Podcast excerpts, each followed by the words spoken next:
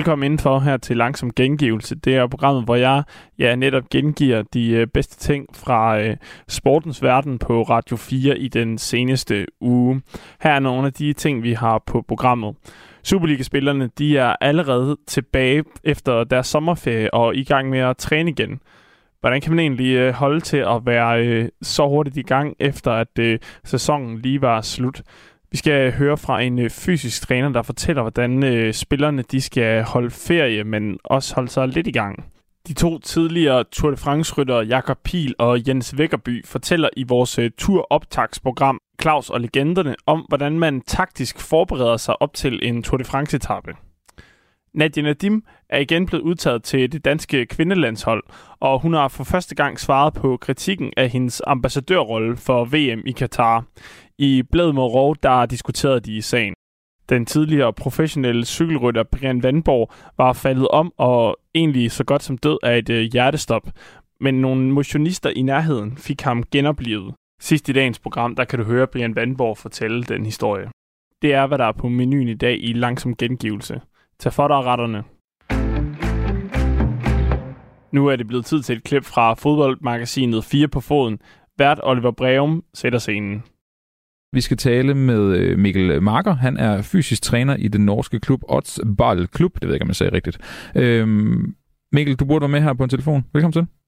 Jeg er med her. Jeg kan høre dig. Godt. Mikkel, øh, som sagt, du er fysisk træner i, øh, i Norge. Du har tidligere syv års ja. erfaring fra OB. Du har også været tre år i, øh, i Lyngby. Og, og, Mikkel, det jeg jo gerne vil tale med dig om, det er altså noget, jeg har undret mig over altid, han har sagt. Og det er, hvor kort ferien er for danske fodboldspillere. Jeg synes nærmest ikke, de er færdige, før de så er i gang med træning igen.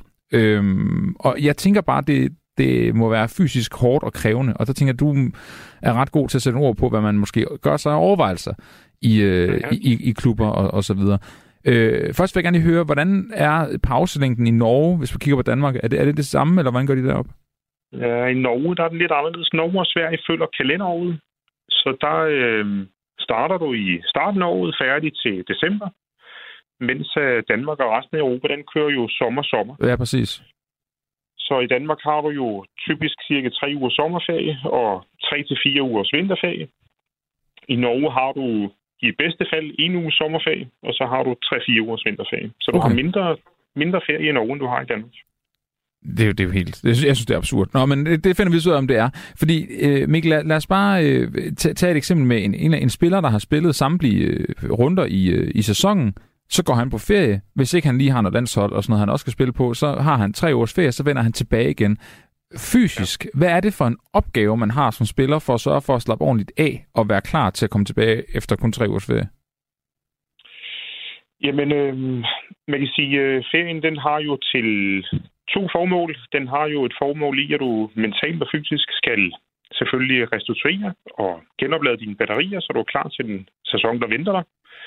Og samtidig så skal du jo bruge ferien på den så effektiv måde, der gør, at du er i stand til at tåle den træning, som venter dig, når du kommer tilbage til ferien, og at du har relativt kort vej til, at du skal spille gældende kampe igen. Så helt konkret kunne øh, i en tre ugers ferieforløb være, at uge nummer et, der har du typisk fri eller meget lidt træning, eller mere lystbetonet træning. Og så har du en progression fra uge 2 til 3, hvor du gradvist træner mere og mere. Det kunne typisk være 3, 4 eller fem gange i, i ugen.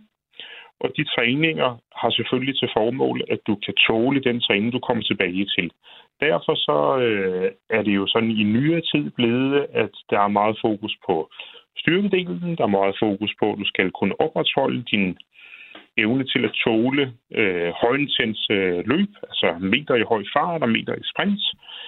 Og så selvfølgelig de her acceleration, desacceleration, start og stop, altså fodboldspecifikke bevægelser. Så det er måden, du typisk vil bygge det op på.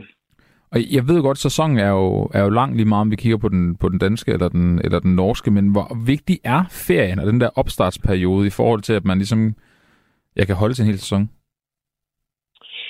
Jamen, øh, i, øh, i Norge tager du den, så bliver sommerferien jo lidt speciel, for du har kun en uge, og ja. så har du en uge med opstart, og så er du i gang med gældende kamp igen. Så får du gå til ferie, til du har gældende kamp igen. Der er jo kun 14 dage. Og derfor så bliver den ferie, du har, der er noget tid, 3, 4, 5 dage, afhængig af spilletid og hvem du er, hvor du ikke gør ret meget, og så skal du i gang igen de kommende 3-4 dage, opretholde intensitet af de her start og stop, så du kan gå ind i fodboldtræningen og være klar til gældende kampe allerede ugen efter. I øh, Danmark der er det jo lidt anderledes. Der har du lidt længere tid, og der kan du dele den lidt op i en sommerferie og en vinterferie. Hvor sommerferien der er lidt kortere tid til gældende kampe. Vinterferien er lidt længere tid til gældende kampe. Så der, hvor du kan tåle at lave mindst og restituere mest, det er i vinterferien, mens du i sommerferien nok bliver nødt til at opretholde intensitet, start og stop, fodboldbevægelser, gerne noget øh, noget øh, korte og lange afleveringer og afslutninger, sådan, så du tåler at gå ind i træningen, når du, når du starter igen. Kan du, kan du sige noget om, hvornår træningen er hårdest? Altså om det er den der sommeropstart eller vinteropstart? Øh, jamen, det kommer nok lidt an på klub til klub. Ja. Jeg vil jo Ja, altså man kan sige, mit mål som fysisk træner, det kan du sige, der er egentlig tre ting, vi er interesseret i. Vi er et selvfølgelig interesseret i, at vores spillere de øh, udvikler sig i, i, i løbet af året. Vi er to interesseret i, at de øh, kan spille med den intensitet, man ønsker. Og vi er tre interesseret i, at spillerne de er til rådighed, altså er skadesfri. Og derfor så må man arbejde lidt i både en større cyklus, hvor man ser året i sin helhed, og man må arbejde i en mindre cyklus, hvor man ser ugerne og dagene øh, mere specifikt.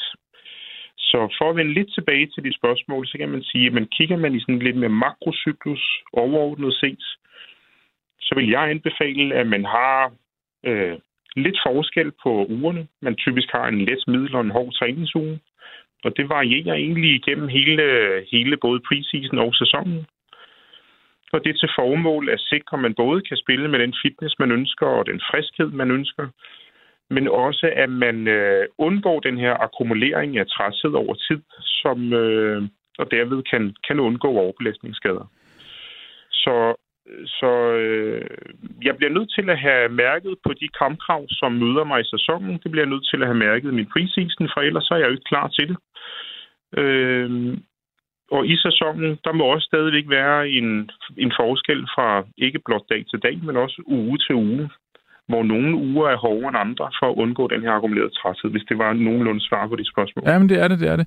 Er, er, er du som fysisk træner, sådan, der kan du være sådan lidt nervøs for, når du sender spillerne på ferie, hvor du ikke monitorerer dem lige så meget, og, og så for det første, hvad de gør i ferien, og så også ende, hvordan de så kommer tilbage? Øh, man kan sige, øh, for vores vedkommende i Norge, så er der så lang opstart i vinteren, der har vi tre måneders preseason, så der har du jo lang tid til mm. at, at få kontrol på spillerne, så på den måde kan du være lidt mindre bekymret. Sommerferien, den er så kort, så det er jo begrænset, hvor meget du kan nå at, at, at gøre skade. Ja. Øh, så, så lige den case, der er jeg nok ikke så bekymret. I Danmark om sommeren, hvor man har kort tid efter ferien til gældende kampe, der vil jeg måske være lidt mere bekymret. Tre ugers ferie er relativt lang tid, hvis ikke du passer dine ting.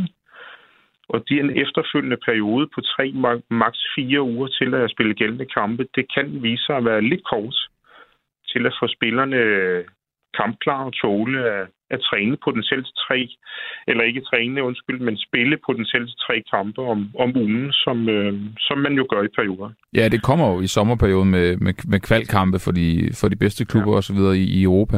Altså, er, hvad kan man sige, hvor langt kan man sige noget om, jeg ved godt, det er også, der er jo forskellige, som siger, fra klub til klub, men selvfølgelig også fra spiller til spiller. Men, men er, hvor lang tid tager det for en spiller at blive kampklar efter en, efter en dansk sommerferie, for eksempel? Jamen, øh, det korte svar, det er jo tre uger. Ja. Fordi det er jo nogenlunde det, du har det er det, de har. Frisisk, om, om sommeren, så du skal jo være klar. Jamen, det er rigtigt.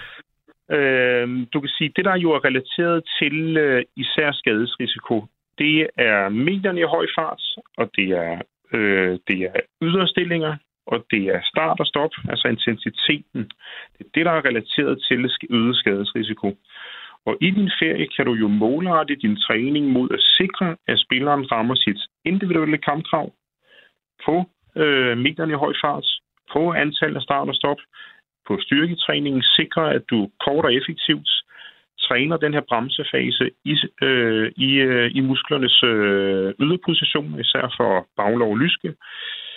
Og derfor kan du øh, i din ferie med relativt få træninger og intense træninger øh, komme langt og sikre, at spillerne tåler at komme tilbage i fodboldtræningen. Så følger spilleren et, øh, et program i sin ferie, sikrer de her ting, jeg har været inde på, jamen, så vil spilleren også inden for ganske kort tid, og cirka de her tre uger, være øh, kampklar. Jeg tror simpelthen også, jeg glemmer, Mikkel, at, øh, at de selvfølgelig har et træningsprogram med, så når de holder, holder ferie. De har aldrig helt fri, de der øh, de der fodboldspillere. I Nej. forhold til, hvordan man bygger træning op, du har været lidt inde på det, øh, men, ja. men, men kan, kan du give sådan et, et bud på, hvordan ser, ser træning ud første uge efter, efter en ferie? Jamen, det kan jeg godt. Altså, jeg øh, gør det sådan, at jeg deler både den enkelte dag og den enkelte uge i en belastningstal. Belastning fra 1 til 10, for at gøre det simpelt. Øh, belastningen 10, det er det, der svarer til en kamp. Og øh, potentielt, så skal du tåle tre kampe om ugen. Det vil altså sige en belastning 30 øh, fordelt på en uge. Kigger man mere specifikt på volumen, altså meterne, du løber, pulsen, intensiteten, højintens meter, højintens øh, antal af gange, du er i højintens øh, aktioner, og det samme med sprintmeter og antal gange, du er i sprints. Og så den sidste del, som er det mekaniske load, altså muskulære load med din styrketræning, men også med din start og stop på banen. Så har man ligesom sådan et sweet spot, hvor man siger, men ligger vi inden for det her, og nu gør det bare lidt simpelt. Mm. Distance, 3, 250 procent af det, du potentielt skal i kamp. Intensitet, altså sprint, cirka 200 procent af det, du potentielt skal i kamp. Øh, mekanisk load, altså start og stop, cirka 300 procent af det, du skal i kamp. Så er der lidt nuancer i det, men cirka. Rammer du inden for det, plus minus 10 procent, så er du i sweet spot. Det er det, du kan øh, tillade dig. Der er du både kampklar, du er fit, og du øh, nedsætter risikoen for skader. Øh, så det er det område, vi skal prøve at ramme ind i. Og så kan du sige, at de uger, der kommer først, de er lidt lettere. Jeg vil starte med en belastning på 20, altså det, der svarer til to kampe. Og så vil jeg gradvist bygge den op, op imod belastning 30, som er det, der er tre kampe i ugen, og som spillerne jo skal kunne tåle. Og så ligger det så inden for de her procenttal, afhængig af den enkelte spillers øh, potentielle kampkrav. Det er imponerende, hvor meget matematik der også i det, ikke? Altså med tal og, og hvordan I udregner ja, det. Der er lidt, i forhold til, du nævnte også før, det her med, at fysisk træning også fylder mere og mere. Øh, er det noget, der ændrer sig i løbet af sæsonen? Altså er, er der et større eller mindre fokus på det i starten, og så bliver det anderledes nu, jo længere hen man kommer? Det kommer nok igen an på, øh, hvem du spørger. Øh, min filosofi og tanke, det er i bund og grund, at det du gør, bliver du god til. Skal du være god til at spille fodbold, så skal du gøre det gennem fodbold. Og øh, med simple redskaber, øh, så kan du integrere den fysiske del i fodbolden, så det går hånd i hånd. Og det betyder, at træneren han vil opleve, at han bare laver fodboldtræning. Spilleren vil opleve, at han bare spiller fodbold. Og jeg vil sørge for, at spilleren er både fit og, og, og, og klar til kampene og nedsætte risikoen for skader. Så det, de praktisk gør, det er, at alle spillerne spiller øh, nu til dags med sådan et GPS-system, sådan tracking-system, øh, hvor de har sådan en lille prik op i nakken, og den måler i bund og grund alt, hvad du gør. Og når man over tid har en masse data på spilleren, ved nøjagtigt, hvor langt løber du i kamp, hvor mange meter har du i de forskellige hastighedszoner, hvor mange gange har du acceleration, desacceleration, så kender vi dit, dit kampkrav og ved nøjagtigt, hvad skal du kunne på de enkelte dage. Og øh, så bliver det simpelthen øh, styret ud fra, at øh, i praksis, jeg vil komme ind til træneren, og træneren siger, at jeg godt tænkt mig den og den øvelse i dag så taster jeg det bare ind i min database, og det tager mig maks 30 sekunder, og så siger jeg til ham, godt, den der øvelse, den kan du gøre 4 gange 4 minutter, den der kan du gøre 4 gange 5 minutter, den der kan du gøre 6 gange 2 minutter, eller hvad det nu måtte ja, være. Ja. og så siger han, jeg kunne godt tænke mig at prioritere den der lidt mere, eller den der lidt mindre, og godt vi justerer lidt i tiden. Og så ved vi ret nøjagtigt, hvilken belastning den enkelte spiller bliver udsat for. Det er imponerende. Og så står jeg så, øh, så, står jeg så med en iPad ude på banen, det vil du sikkert se, at mange begynder at gøre, når vil du så kunne tracke spilleren live. Og når vi ligger inden for det, som vi ønsker, så øh, kan vi sige til træneren, tag lidt længere tid, eller tag lidt mindre tid, og så kan man lige i slutningen af træningen, især på de her meter i høj fart, som er det primære relateret til både øh, præstationer og, og risiko for skader, så kan man lige toppe op med at sige, du skal lige have en ekstra sprinter, du skal lige have en ekstra sprinter, du skal lige have lidt start og stop, og på den måde, så får du ligesom øh, ramt til alle på et individuelt niveau i forhold til deres kampform.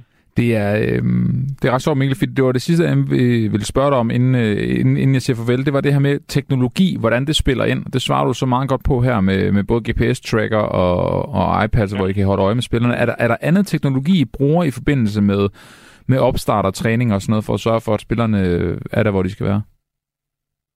Jamen, så er der jo lidt forskellige øh, testning, og det er også forskellige afhængig af, hvilken klub du spørger. Jeg, jeg bruger noget test i forhold til at teste for, øh, om, om spillerne er kampklar eller træningsklar.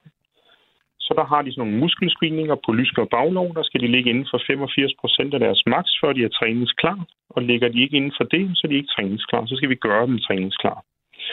Så det er sådan et lille apparat, man bruger til det. Og på den måde bruger vi også øh, til at lave reelle øh, muskelscreeninger øh, på, på samtlige øh, muskelgrupper på benene til at lave individualiserede øh, styrkeprogrammer.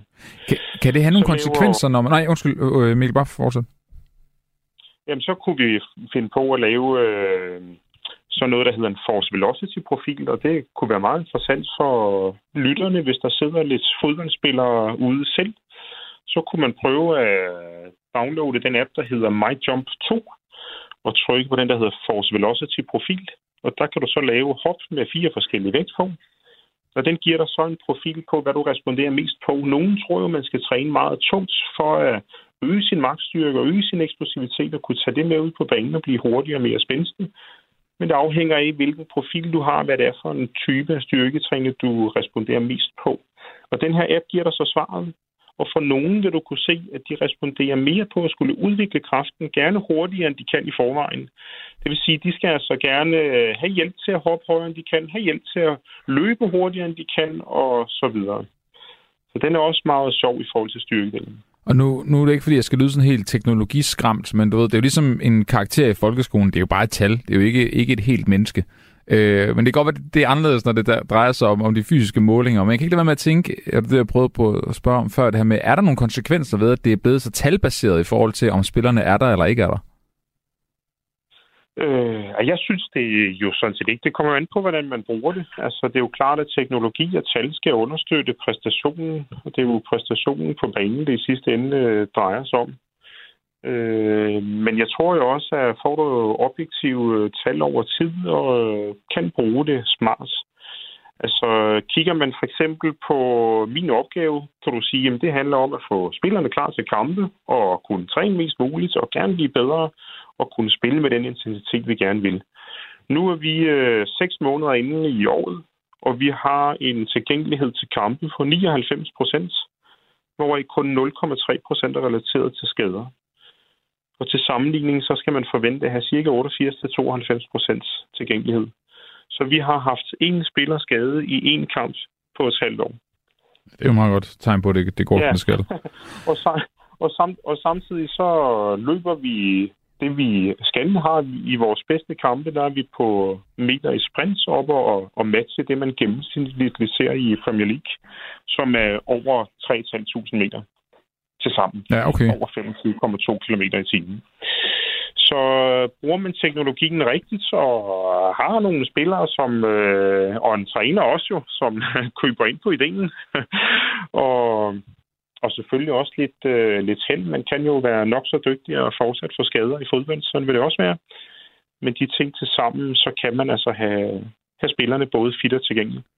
Mikkel Marker, tusind tak, fordi du gad at øh, sætte os ind i det her fysiske træningsprogram, og især her, når det drejer sig om, øh, om ferie. Du har gjort meget klogere. Jeg, jeg er måske lidt mindre mistroisk ved, om, om tre ugers ferie er for meget eller for lidt. Det, det giver mening, ja. når man har folk som dig, der, der har styr på det. Ja, det er godt. Mikkel Marker, fysisk træner i Odds Balleklub. Øh, tak, fordi du kunne med her. Det er godt. Selv tak. Hej. Hej. Du lytter til Langsom Gengivelse med mig, Emil Mortensen, og jeg har valgt det bedste til dig fra Radio 4 sportsprogrammer i den seneste uge. I den uge der var sportsugen omdannet til turoptagsprogrammet Claus og Legenderne. Her havde øh, vært Claus Elgaard sat de to tidligere cykelrytter Jakob Pil og Jens Vækkerby i stævne. Vi kommer ind et sted i programmet, hvor de taler om, hvordan man taktisk forbereder sig til en turetappe. Pil, hvis vi, vi har lavet nogle tankeeksperimenter, lad os prøve at lave et til. Lad os tage etappen til Sønderborg, og så lad os lege, at, øh, at det er det samme hold, som, som da du kører i, i, med, med Hvad vil det taktiske oplæg være? Prøv at tage os med ind i, i, i, i taktikrummet. Hvad, hvad vil være udgangspunktet for sådan en, e, et etape? Hvad sker der? Hvordan foregår det? Altså, ja, for, for, hvis det havde været CSC, så, så ville det jo være, at øh, du, ved, du har din, øh, din leder til klassemarkedet, Jamen, øh, først og fremmest så er det starten af Tour de France. Det, er, det, bliver, det bliver hårdt. Det bliver svært at kontrollere. Øh, det bliver farligt, fordi alle rytterne vil frem. Så, øh, så første opgave, det er egentlig at, at, at, at passe på, på dem, der skal køre klassement og, og så komme igennem etappen. Øh, vi havde ikke nogen sprinter dengang, så, så typisk så, så ville det være det, vi skulle. Øh, det kunne være, at der var en, der forsøgte sig, men på, på de store hold, det, det, er ikke, øh, det er ikke typisk, at det er dem, der skal ud og, og give den gas. Øh, det vil være nogle af de mindre hold. Måske fordi man er i Danmark, er danskerne som sagt er, er, er mere opmærksomme, så, så på CSC vi, vi vil nok have været det.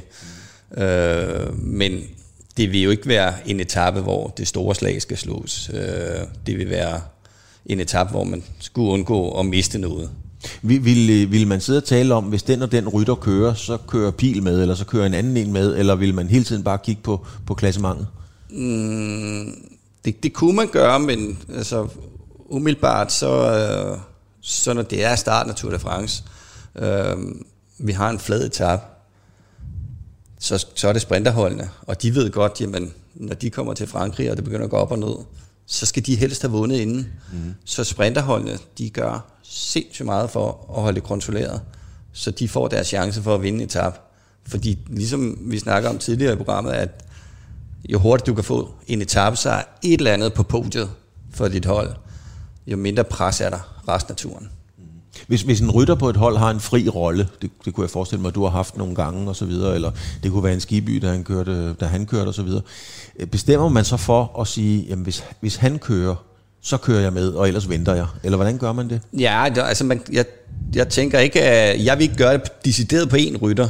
Der vil være, ligesom jeg sagde om øh, på en etape, jamen, der kan være en 15-20 mand, hvor man ved, at øh, hvis der er nogen af dem, der kører, så skal man lige være varsom og se, skal jeg med her eller ikke? Øh, er det kun en af dem, jamen, så er det der, hvor man siger, jeg skal spare nogle kræfter i dag. Øh, men selvfølgelig være op, hvor mange kører der? Hvem er det, der kører? Og så, du ved, så lige pludselig så får du altså fornemmelsen, okay, det her, det kan være noget, så skal jeg også reagere. Ikke? Mm. Er det noget, man, øh, du skal reagere instinktivt på det, eller får du at vide, nu kører du med? Eller, øh? Nej, altså, det, det, der skal du instinktivt føle, men er det nu, det sker, ikke? Øh, og der er, der er nogen, der er pisse til det, og så er der nogen, de har slet ikke det der, så du ved, de stikker lidt i øst og vest, og, og det der.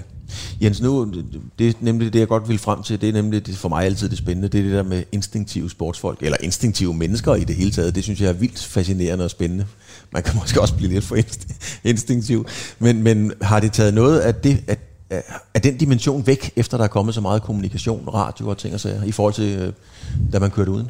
Ja, det har nok taget noget væk for nogen, men der er jo så dem, som der, øh, kan man sige, bare har det på ryggraden. Øh, de kører jo stadig, som Jakob siger der, altså de kører jo, når det er, at, at de føler, fornemmer og siger, at det her, det er det rigtige nu, eller det er det rigtige moment. Det behøver ikke at være nogen, der har kørt før dem jo, Øh, det, det, det, det, og der er jo sådan nogle momenter, det er der jo i hver eneste cykelløb, så er der jo momenter, hvor man siger, nu er det, nu er det tidspunktet nu, nu. til at, at, at stikke, eller nu stikker de, så skal jeg med der, og sådan ting.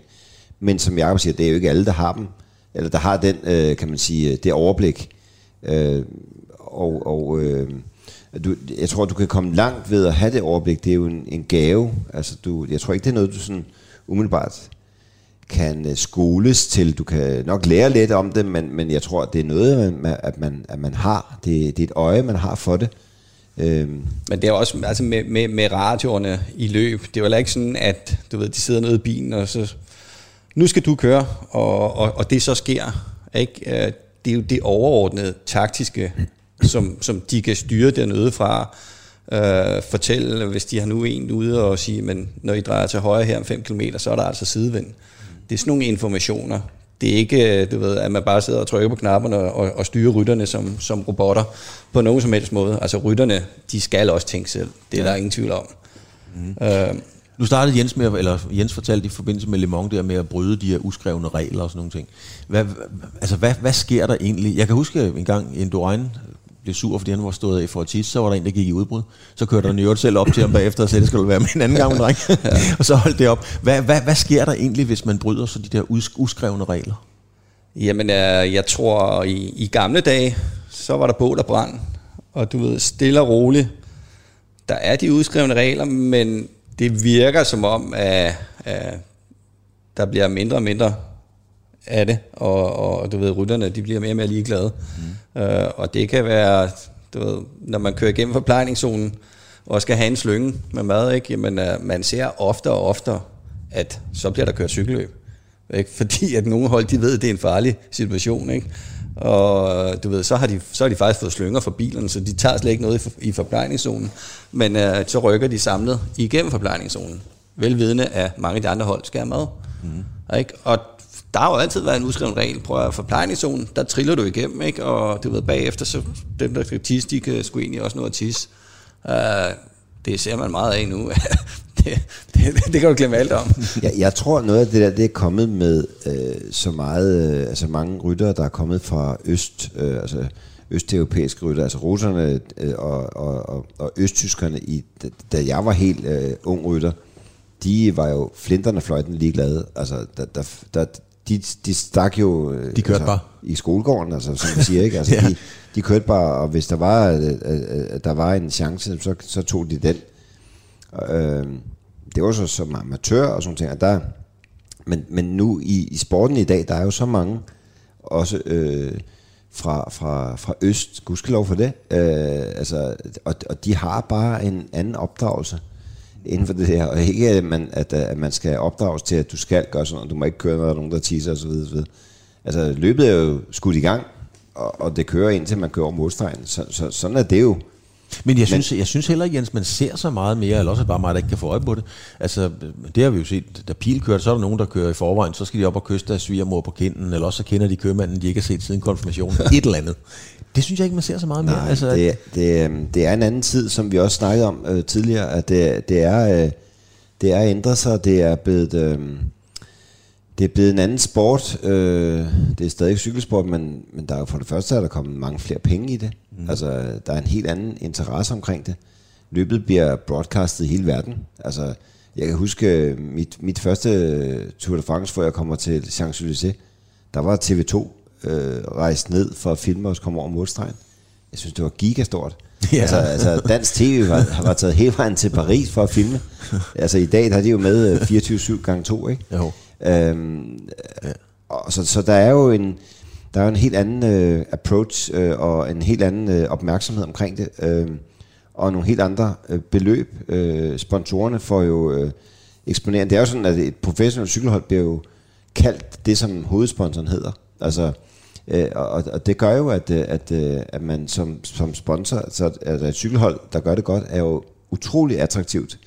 Fordi alverdens øh, kommentatorer rundt omkring, de sidder og, og, og nævner øh, et eller andet firma øh, igen og igen og igen. Og det er bare holdets navn.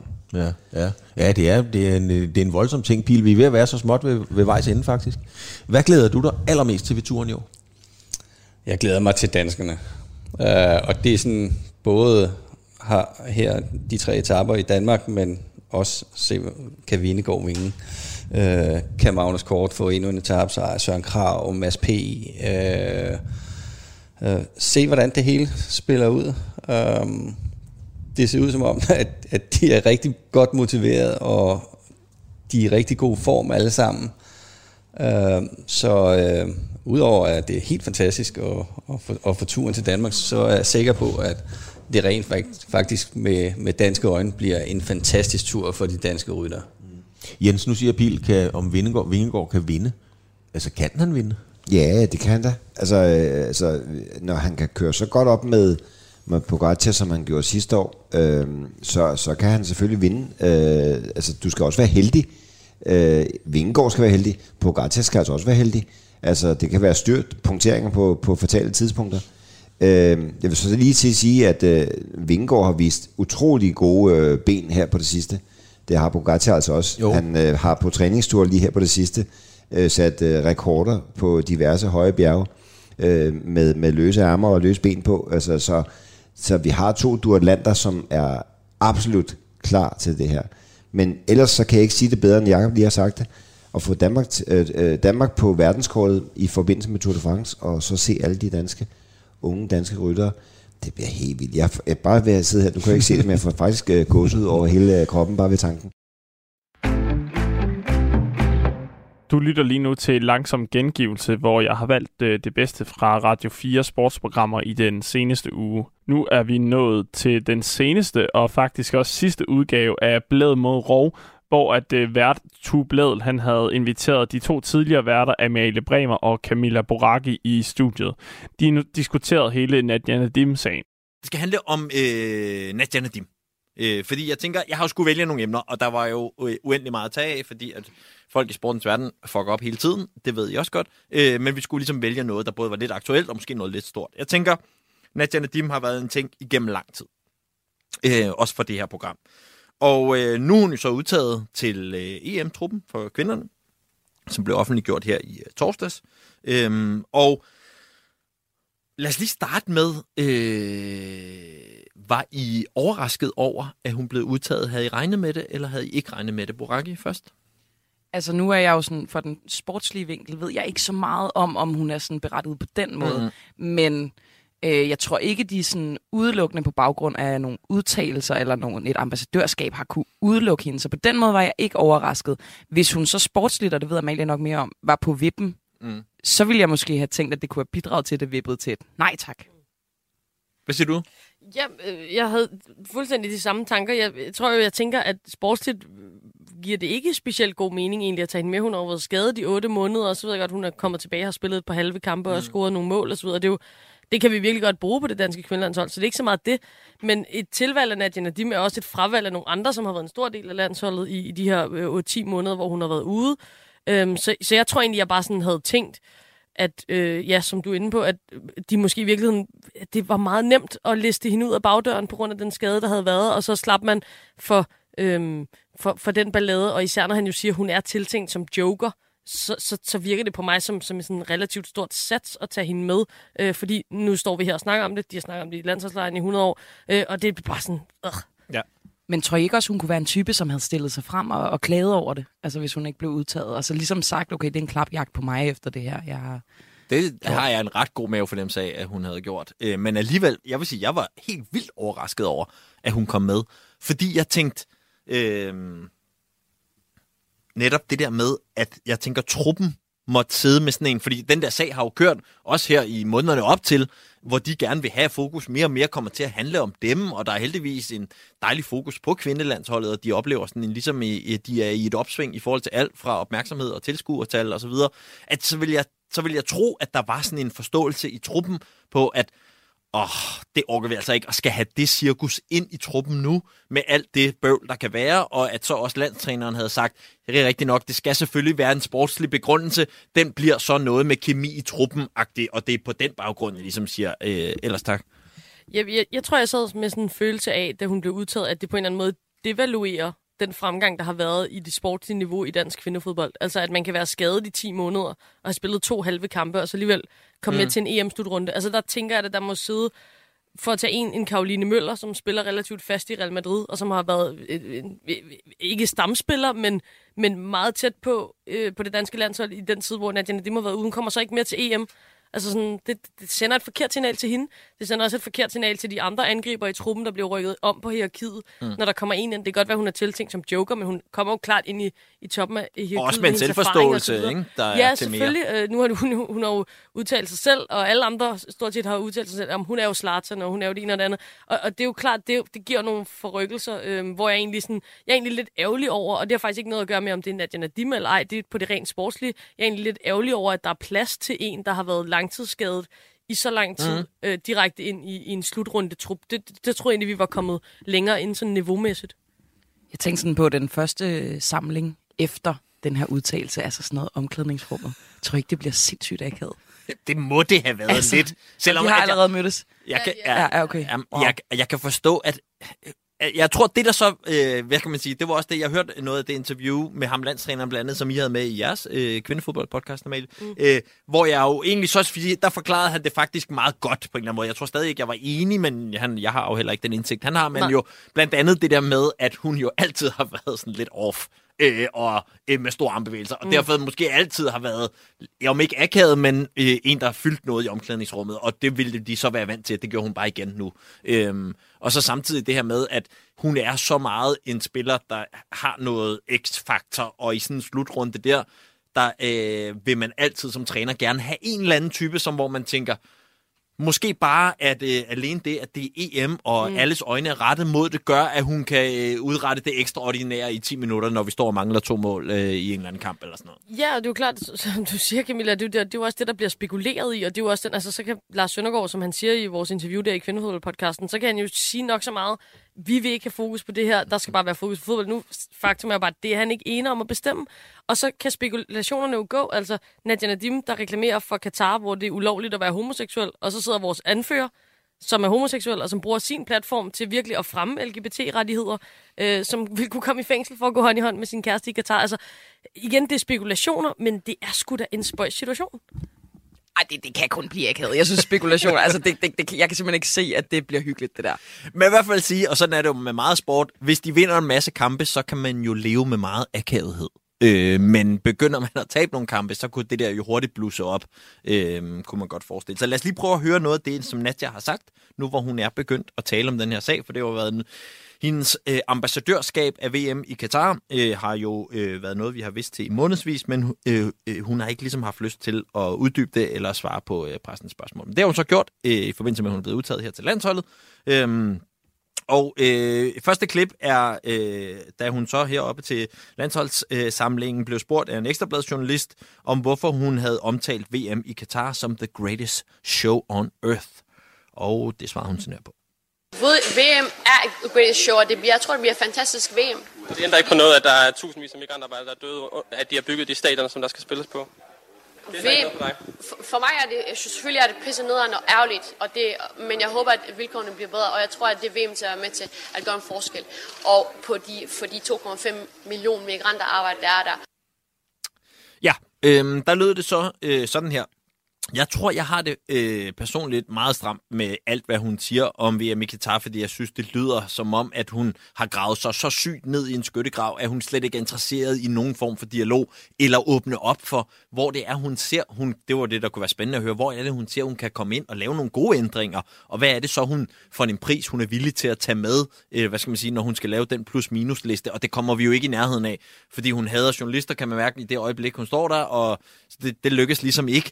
Øh, Øhm, derudover synes jeg måske, folk har været lidt hårde ved det der pisse nederen og ærgerligt citat, for jeg tror måske ikke helt, det er det, hun... Altså, hun mener det ikke sådan som i sådan, ja, det er selvfølgelig nederen, der er en masse mennesker, der er døde. Jeg tror bare, det er hendes ord lige at sætte på, at hun også synes, det er frygteligt, at folk er døde. Men, men, men bortset fra det, hvad, hvad får I så ud af, af hendes øh, optræden i medierne her i den her omgang? Altså, øh, nu er jeg lidt hård ved hende, ikke? Ja. Jeg synes, at det her viser, at hun øh, måske mangler en lille smule retorisk begævelse.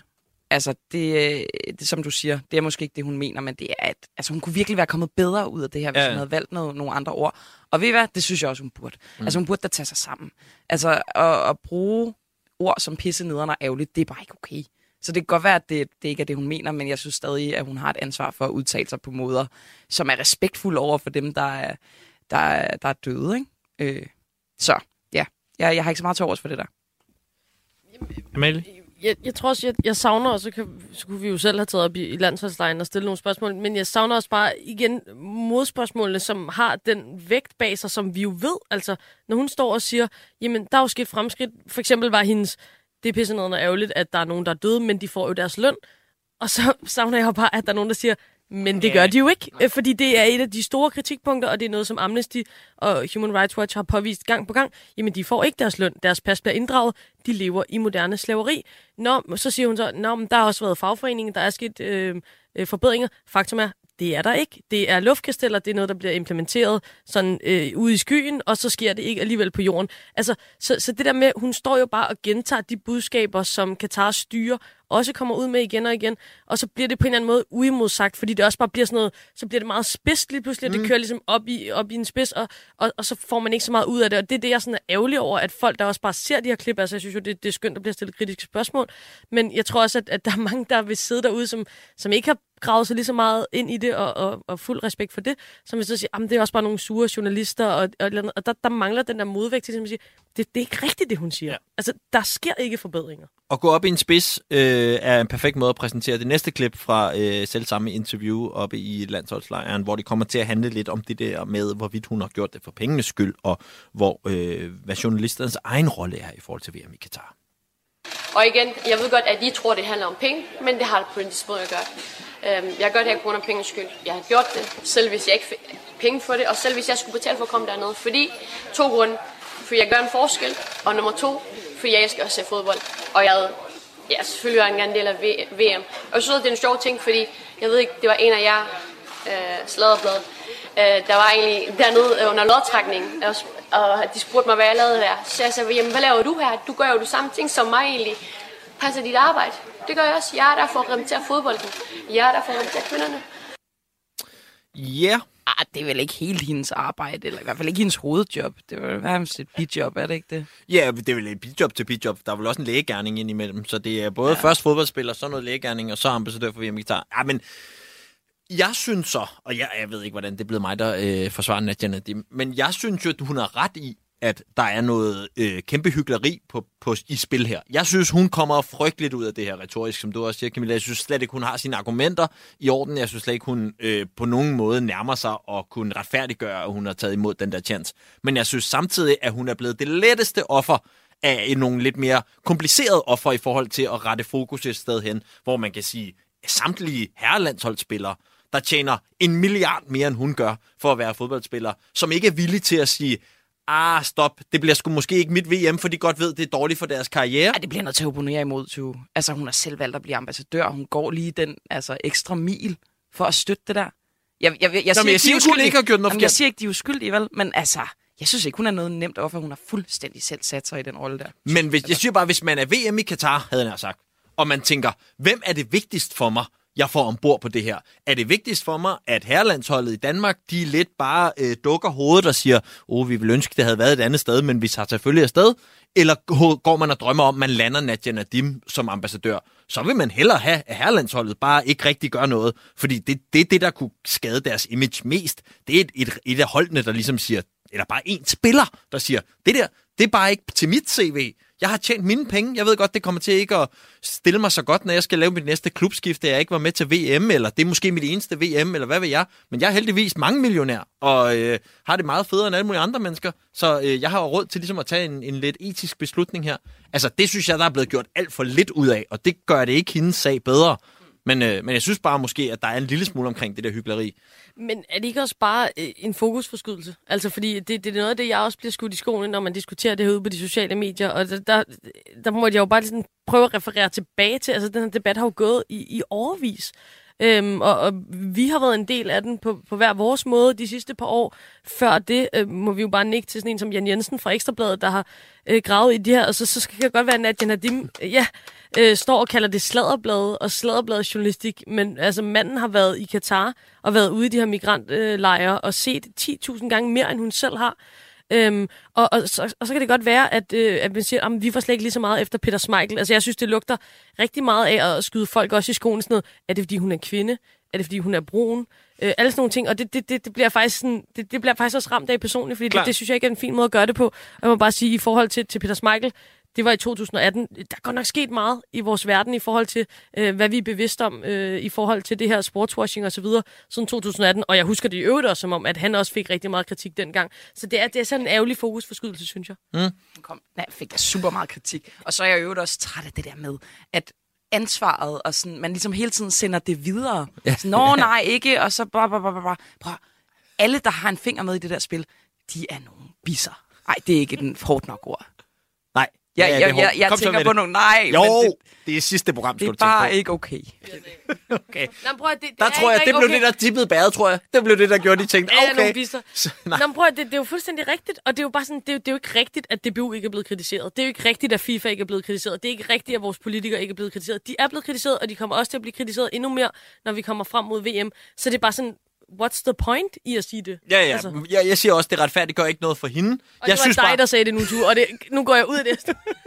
jeg synes bare, der ligger en sandhed i det der med, at der er jo en masse mennesker, der tjener en masse penge på, at det her cirkus fortsætter. Det kunne også være de medier, der skal dække det, og som ved, at der er sindssygt mange tv-serier i det, øh, og som stadig har tænkt sig at transmittere kampene, og som ikke på noget tidspunkt ligesom har rettet fokus ind af og øh, lavet et stort pressemøde, hvor de forklarer, hvorfor de har valgt at gøre det. Jeg er på det, tu. Er på det. Hvad, det vil jeg faktisk sige, det er måske i virkeligheden det eneste sted, hvor jeg synes, der er en mangel. Og hvis du er på det, så synes jeg bare, det lyder skønt. Fordi der vil jeg da gerne sende en hilsen til TV2, som dækker det fuldstændig øh, glasøjeagtigt. Øhm, og, og bare glæder sig rigtig meget til VM i Katar. Og DBU får lov at skrive, skrive klummer. Og jeg ved godt, der også bliver skrevet artikler, men det fylder ikke noget i deres dækning, øh, øh, som folk også ser videoer og så videre. Og der, der må man bare sige, der må man simpelthen lige komme ind i kampen. Helt enig, og så har vi slet ikke øh, talt om øh, de voksne politikerne, øh, men det er fordi, vi bare har givet op på dem kollektivt, fornemmer jeg. Nej, nej, overhovedet Nå, okay, nej, vi det må bliver du også på. Nej, nej, Ane Halsbo, hele tiden. Hele Har du tiden, også hele tiden. Ja, ja, ja. Godt, fint. Perfekt. Det, det er godt at vide. Du, hvis der er noget andet, vi begynder, hvis vi skal tage noget fra dine skuldre, så siger du til, hvis det bliver lidt meget. Men ellers så regner vi med, at du har den, og også tager til Katar. Perfekt. Øh, sidste. Camilla ordner den her. ja, er det ikke præcis. bare det? Jo, Ja. det er også nemmere. Det er rodet med, at flere har ansvaret. Det er nemmere, Ja, ja. der ligesom er en, der har den, for alles vedkommende. Perfekt. Det bliver Nadja også glad for at høre. Hun ikke skal tænke på det. Camilla har den. Du kan bare gøre, hvad du vil. Ja. Til sidst her i langsom gengivelse, der kan du høre et klip fra denne uges fremkaldt, der har handlet om liv eller død, da den øh, tidligere professionelle cykelrytter Brian Vandborg var gæst. Brian, det var meget, meget tæt på. Vi to aldrig fik lavet det her interview i dag. Øhm, Det var det. du var... Ja, du var jo død. Ja. Sådan he- helt klinisk, kan man vel nærmest sige, ikke? Jo. Øh, hvad skete der? Jamen, jeg var, jeg vil lige sige, altså det er noget, jeg har fået fortalt det hele. Jeg har ingen erindring fra det, øh, men jeg var ude på en øh, cykeltur for mig selv, og jeg var omkring øh, Farum på sådan en super cykelsti, så at sige. Øhm, og, og så, øh, ja, så drætter jeg om i, i siden af vejen. Jeg havde heldigvis på det tidspunkt mødt øh, to andre, der var ude at cykle, som jeg ikke kendte, men jeg var ude at cykle. Jeg havde sat mig ind midt imellem de her to folk, havde jeg fået at vide, det synes jeg egentlig var en mærkelig ageren. Altså det, det tror jeg ikke, jeg ville gøre normalt, men øh, det havde jeg gjort. Og drætter så om. Øh, og så var der en, en tredje gut, der, der ikke kendte de to her, og jeg heller ikke kendte, øh, som cyklede længere tilbage. Kom også ilende til, og der var en fjerde person, der kom kørende i bil med sin gamle mor øh, på passagersædet og, og stoppede bilen, så løb han over, ikke? Så det var ligesom de her fire personer, der, der var der omkring mig. Ja. Men har du nogen idé om, hvorfor du lægger dig ind? Altså mellem dem der? Nej, jeg ved det ikke. Altså, jeg ved ikke, om det har været... Om jeg har været sådan lidt i panik. Jeg godt har vidst, der har været et eller andet galt. Altså, jeg tror, der har været noget der. Altså, jeg tror, jeg har været klar over, at der var et eller andet, der var Mm. ikke, som det skulle være. Øhm, men nej, jeg ved ikke... Øh, jeg ved ikke, hvorfor. Jeg ved ikke, om det er en eller anden form for... Hvad hedder sådan noget? Søgning efter øh, sikkerhed. Mm. Men hvad er det, der sker? Altså hjertet går i stå? Ja. Simpelthen. Altså ligesom Christian Eriksen vil. Ja, jamen det er, det er fuldstændig det samme. Øhm, og øh, ja, så går de jo i gang med at, at give hjertemassage og så videre, og, øh, og ringer selvfølgelig 112 og, Ja. Og får nogle instrukser den vej igennem. Øh, venter ellers på, at ambulancen kommer. Øhm, og der går, har jeg ladet mig fortælle, 15-20 minutter, øh, og det er lang tid. Øhm, så hvis man sådan går ind og kigger statistikker og alt det der, så ja, sandsynligheden for, at jeg sidder her i dag, øh, Men så må var, der være var nogen- forsvindende lille. Men så må der jo være nogle af dem omkring, som, som har kunnet et eller andet førstehjælp. Helt sikkert, helt sikkert. For ellers har du ikke siddet her jo. Nej, øh, helt enig. Øhm, og hvis jeg et eller andet sted havde været i live, så, og nu er det min egen version Ja. af, hvad, hvad, hvad der nok ellers var sket, øhm, så tænker jeg, at, at, at så havde jeg i hvert fald ikke kunne snakke den dag i dag. Nej. Altså om ikke andet, så har de sørget for at, at pumpe noget, få noget ilt og noget blod rundt på en eller anden måde. Det kan godt være, at de ikke Ja. fik hjertet til at slå, det tror jeg ikke, de gjorde. Men, øh, men et, eller andet, øh, et eller andet holdt de gang i i hvert fald. Ja, du har fået ild til hjernen jo Lige også, præcis. og på, på den måde der. Ja. Øhm, kan du huske dagen, altså da du står op den dag? Hvor, hvor, hvor, hvor kan du huske fra? Ah, Jamen, vi skal... Ja, jeg ved faktisk ikke præcis, hvor jeg kan huske fra. Jeg har så fået at vide af min hustru efterfølgende, at dagen inden var vi vist nok nede øh, i Kødbyen i København til et eller andet arrangement. Øhm, det kan jeg ikke rigtig huske. Nej. Øhm, og jeg synes ikke, ja, jeg synes, der, jeg synes, der nok er en lille uge sådan op til, jeg ikke sådan for alvor kan, kan Okay, huske. det er en hel uge bagud, du ikke kan huske simpelthen. Ja, det er noget, noget af den stil, tror jeg. Øh, det kan godt være, hvis jeg går ind sådan og finder ud af præcis, hvad har jeg lavet de og de dage, og det har jeg egentlig ikke øh, undersøgt til bunds. Det har jeg ikke sådan haft behov for at følge. Nej, ja, det var men- mit næste spørgsmål. Ja. Er, det, er det fordi, at du ikke... Øh, altså har du ligesom fortrængt det? Har du simpelthen... Vil du egentlig ikke vide det? Eller, Mm. eller hvad tænker man? Nej, det, det føler jeg ikke. Jeg føler, øh, jeg føler ikke, jeg har noget problem med at, og, øh, at vide det, men, øh, men jeg har bare ikke behov for det. Altså, der kommer ikke noget godt eller dårligt ud af det for, for mit vedkommende, føler jeg ikke. Så, så jeg har egentlig ikke, øh, jeg har ikke sådan haft behov for at, at søge længere tilbage. Øh, og så kan man sige, så er der nogle ting, som, som er kommet frem efterfølgende, nok også mens jeg var på, på Rigshospitalet. Øh, jamen altså, der, jeg havde måske haft nogle nogle øh, hvad hedder det, indikationer på, at der var et eller andet. Mm. Øh, og jeg kan egentlig... Det, det ene er en tur på øh, en crosscykel øh, ude med en, øh, med en gammel kammerat, Christoffer, øh, ude omkring dyrehaven, og hvor jeg sådan lige... har sagt, der var sådan et eller andet, jeg lige synes, der var lidt mærkeligt. Mm. Og, og, så havde, jeg- og jeg kan egentlig godt huske det, da han, da han fortalte mig det efterfølgende. Og så har jeg sådan skudt det hen som, ah, jeg skal også bare lige, fordi jeg ikke lige får trænet, jeg er ikke lige i form, og, og så videre. Ikke? Altså, så dengang tror jeg, det var sådan en anden mærkelig fortrængelse, altså, hvor jeg, hvor jeg ikke, jeg tror ikke, at jeg oprigtigt troede på, at der var noget galt. At jeg var nok bare, jeg var nok bare lige lidt, øh, i lidt dårlig form. Og det, det, Men, ja. men, men, men sådan nogen som, som dig og jer, der har, der har levet så professionelt, I kender jo jeres krop fuldstændig. Ja. Så, så, så man må sige, altså om nogen i hele verden, burde du jo næsten kunne se, og oh, den røde lampe lyser-agtigt. Ja, jamen det tror du er ret i. Altså det burde jeg sikkert kunne se. Øh, jeg tænker også, at, at havde, kunne jeg genspille det hele for mig selv, og prøve at jagte, Ja. hvordan føles det præcis, så kunne det godt være, at jeg efterfølgende kunne sige, ja, hvad tænkte jeg på der? Mm. Altså hvorfor gjorde jeg ikke noget ved det? Men jeg tænker også omvendt, at man har været vant til at være elitesportsmand, altså på allerhøjeste plan. Øh, du tænker, du er uovervindelig, og... Øh, Ja. Og hvorfor skulle der være noget galt med min krop? Altså, det kunne sagtens være de der, de der tanker, der har været. Jeg, jeg kan ikke huske det. Noget som sådan et, et, et begreb, som mange mennesker sådan slynger over bordet, hvis der er sket et eller andet, så siger jeg, uh, det, var en, det, var en, det var en nærdødsoplevelse. Altså, Ja. det, det er sådan noget, man, man siger i flængagtigt. Ja, ja. Du har prøvet det. Ja. Hvad, hvad, hvordan øh, bearbejder man sådan en nærdødsoplevelse? Fordi man kommer ikke tættere på. Nej, det gør man ikke. Øhm, jamen, det er der faktisk mange, der har spurgt om. Altså, jeg har egentlig bare prøvet at, sådan, først og fremmest at tage imod al den hjælp, der ligesom kommer Mm. øhm, efterfølgende. Og nu vil jeg lige sige, altså jeg blev lagt i koma i, i tre dage og så videre. Jeg kan ikke huske øh, den første uge overhovedet. Jeg kan ikke huske, mine forældre og min bror har været der. Og mange personer, jeg ikke kan huske. Mm. Øhm, men jeg har så taget imod al den her hjælp, og det vil sige, hvad hedder det, øh, sådan, pokker kalder man det, hjerte, øh, ikke hjerte, hjernetræning, fordi der er, skete jo noget skade. Altså, Ja. der var jo noget med hukommelsen, øh, sådan det rent kognitive, øh, og det var sådan især øh, korttidshukommelsen, der, der havde det svært. Mhm. Mm-hmm. Altså, jeg kunne, øh, jeg kunne stå og sige noget, og så kunne jeg sige det samme igen to minutter senere, fordi jeg havde fuldstændig glemt, hvad det var, jeg havde sagt. Så jeg har ligesom bare taget imod den der hjælp, og jeg havde fået ind i hovedet, øh, sikkert af min hustru, men i hvert fald også fra, fra Rigshospitalet, at tag nu bare imod den her hjælp, der kommer. Det kan der ikke ske noget ved. Nej. Og det har jeg så egentlig bare øh, gjort. Hvordan, hvordan havde du det, Brian, med at tage imod hjælpen? Fordi at, øh, I er jo nogle, alle sportsfolk på dit niveau er jo nogle store egoer. Det er ja. Jo ikke det der med at tage imod hjælp, som, som er mangens spidskompetence, kan Nej. man sige. Nej, det kan du have ret i. øhm, jamen, det synes jeg ikke, jeg havde nogen be- øh, betænkeligheder ved. Altså især inden for sådan et område her, hvor øh, der jo for pokker er nogen, der har bedre forstand på det, end jeg har. Altså Mm. jeg er ikke hverken øh, hjerne- eller, eller hjerteekspert. Øhm, så hvad der lige skulle skulle gøres for at få det kognitive til at fungere. Det var jeg godt klar over, at det var der i hvert fald nogen, der, der vidste bedre, end jeg gjorde. Øhm, så der var slet ikke nogen betænkeligheder der.